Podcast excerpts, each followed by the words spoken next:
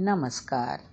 सुनो कहानी श्रृंखला के अंतर्गत प्रस्तुत है महादेवी वर्मा जी द्वारा लिखित कहानी गौरा। गौरा मेरी बहन के घर पली हुई गाय की वय संधि तक पहुँची हुई बच्चिया थी। उसे इतने स्नेह और दुलार से पाला गया था कि वह अन्य गोवत्साओं से कुछ विशिष्ट ही हो गई थी। बहन ने एक दिन कहा, तुम इतने पशु पक्षी पाला करती हो, एक गाय क्यों नहीं पाल लेती, जिसका कुछ उपयोग हो?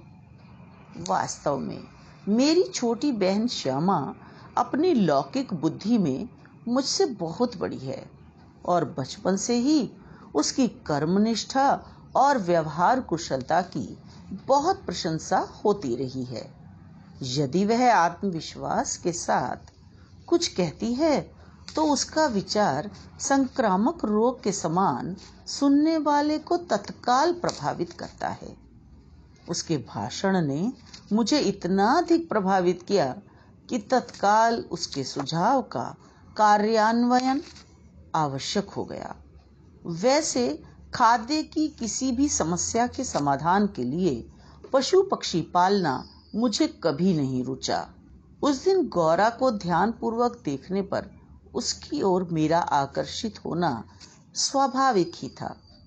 पुष्ट लचीले पैर, भरे पुठे, चिकनी भरी हुई पीठ, लंबी सुडौल गर्दन, निकलते हुए छोटे छोटे सींग, भीतर की लालिमा की झलक देते हुए, कमल की दो अधखुली पंखुड़ियों जैसे कान, लंबी और अंतिम छोर पर काले सघन चामर का स्मरण दिलाने वाली पूंछ।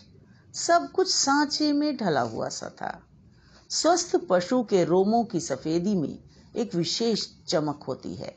गौरा की उज्जवलता सभी का मन मोह लेती थी।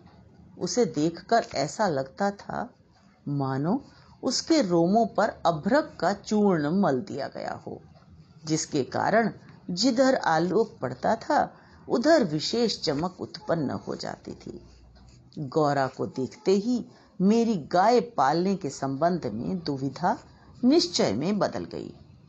गाय के मेरे बंगले पर पहुँचने पर मेरे परिचितों एवं मेरे परिचारकों में एक श्रद्धा भावना उमड़ पड़ी। लाल, सफ़ेद गुलाबों की माला पहनाकर केशर रोली का बड़ा सा तिलक लगाया गया। घी का चौमुखा दिया जलाकर आरती उतारी गई और उसे दही पेड़ा खिलाया गया। उसका नामकरण हुआ गौरा। उसकी बड़ी चमकीली और काली आँखों में दिए की लौ प्रतिफलित होकर बहुत सुंदर लग रही थी। गौरा वास्तव में ही बहुत आकर्षक थी। चौड़े उज्जवल माथे और लंबे सांचे में ढले हुए मुख पर आँखें बर्फ़ में नीले जल के कुंडों के समान लगती थी। उनमें एक अनोखा विश्वास रहता था। गाय के नेत्र हिरन के समान चंचल न होकर आत्मीय विश्वास से भरे होते हैं। इस पशु को मनुष्य से यातना ही नहीं, निर्मम मृत्यु तक प्राप्त होती है। महात्मा गांधी ने गाय करुणा की कविता है, कहा है। इसकी सार्थकता गाय की आँखें देखकर ही समझ में आ जाती है। गाय की अलस मंथर गति से तुलना करने योग्य कम वस्तुएँ हैं। तीव्र गति में सौंदर्य है, परंतु वह मंथर गति के सौंदर्य को नहीं पाता। बाण की तीव्र गति क्षण भर के लिए दृष्टि में चकाचौंध उत्पन्न कर देती है। किंतु मंद समीर से फूल का अपने वृंत पर हौले हौले हिलना मन को मोह लेता है।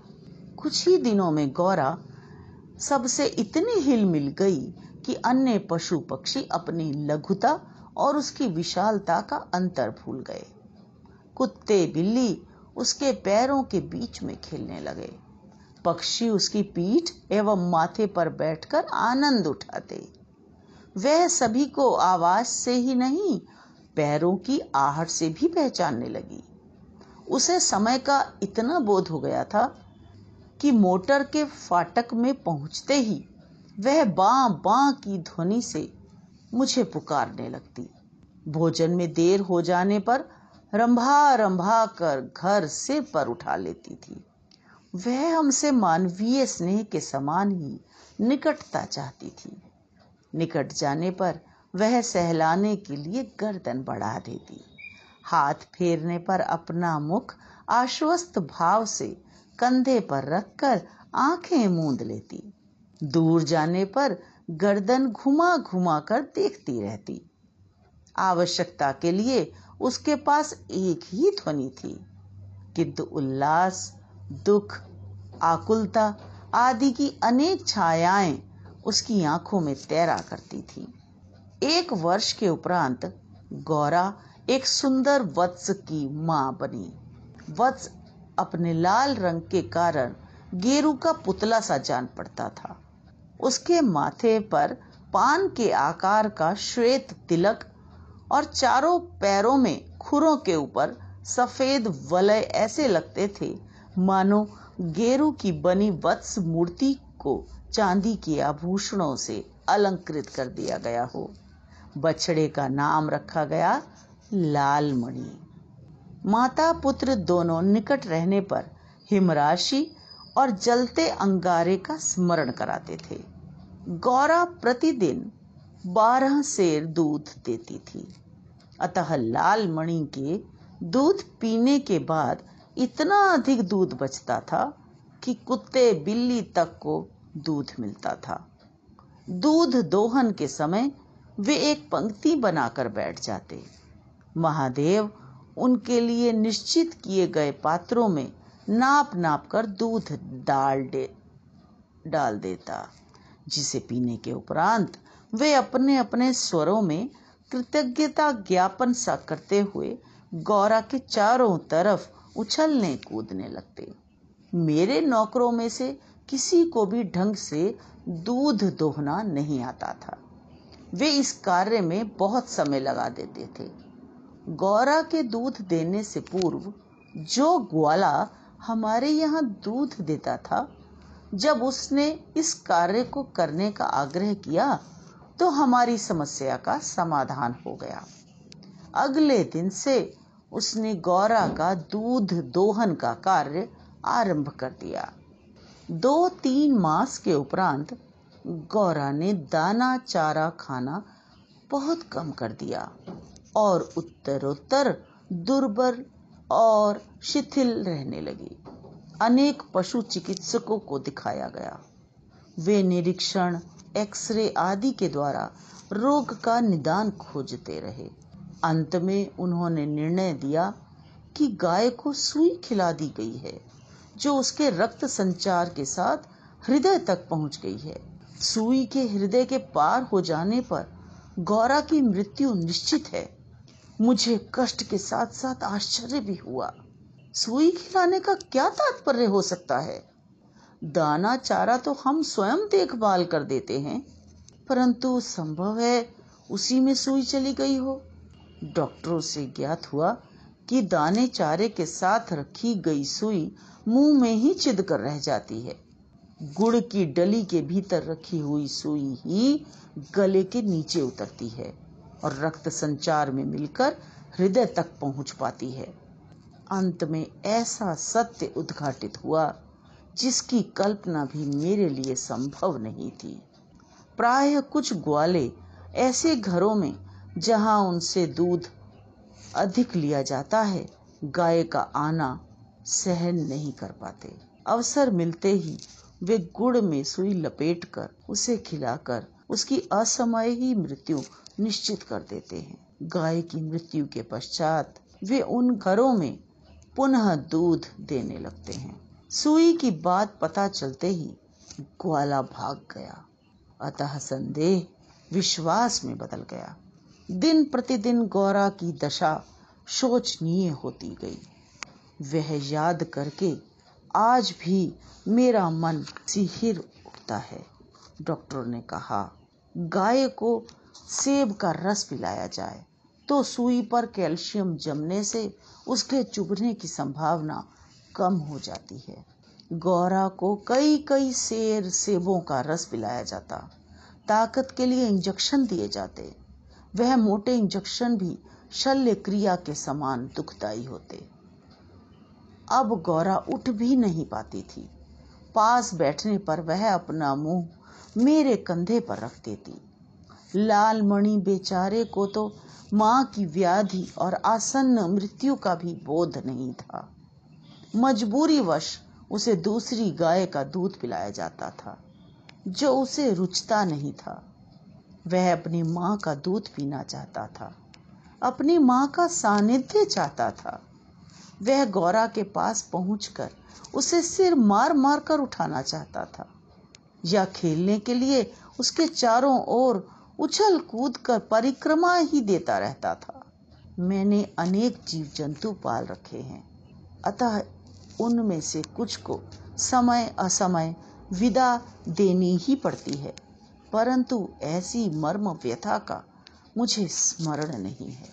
इतनी हृष्ट पुष्ट सुंदर दूध सी उज्जवल, पयस्वनी गाय, इतने सुंदर, चंचल वत्स को छोड़कर किसी भी क्षण निर्जीव और निश्चेष्ट हो जाएगी, यह सोचकर ही आँसू आ जाते थे। लखनऊ, कानपुर आदि नगरों से भी पशु विशेषज्ञों को बुलवाया। स्थानीय पशु चिकित्सक तो दिन में दो तीन बार आते रहे, परंतु कहीं से कोई आशा की किरण दिखाई नहीं दी। निरुपाय मृत्यु की प्रतीक्षा का मर्म वही जानता है, जिसे किसी असाध्य और मरणासन्न रोगी के पास बैठना पड़ता है। गौरा की सुंदर चमकीली आँखें निष्प्रभ हो चली और सेब का रस भी कंठ में रुकने लगा। तो मेरी बेचैनी और बढ़ गई, क्योंकि अब उसका अंत समय निकट था अब मेरी एक ही इच्छा थी कि उसके अंत समय में मैं उसके पास उपस्थित रह सकूँ। दिन में ही नहीं, रात में भी मैं कई कई बार उठकर उसे देखने आती अंत में एक दिन, ब्रह्म मुहूर्त में, चार बजे जब मैं गौरा को देखने गई तब जैसे ही उसने अपना मुख सदा के समान मेरे कंधे पर रखा, वैसे ही एकदम पत्थर जैसा भारी हो गया और मेरी बाह पर से सरक कर धरती पर आ गिरा। कदाचित सुई ने हृदय को भेद कर बंद कर दिया। गंगा के प्रति लगाव और श्रद्धा की भावना मुझमें कूट कूट कर भरी हुई है। गंगा के किनारे जाकर मुझे असीम शांति प्राप्त होती है। इसलिए अपने पालित जीव जंतुओं के पार्थिव अवशेष मैं गंगा को समर्पित करती रही हूँ। गौरा को ले जाते समय सभी व्यथित हो उठे, परंतु लाल मणि इसे भी खेल समझ उछलता कूदता रहा। यदि दीर्घ निश्वास का शब्दों में अनुवाद हो सके तो उसकी प्रतिध्वनि कहेगी, आह, मेरा गोपालक देश। मुझे आशा है कि आपको ये कहानी पसंद आई होगी।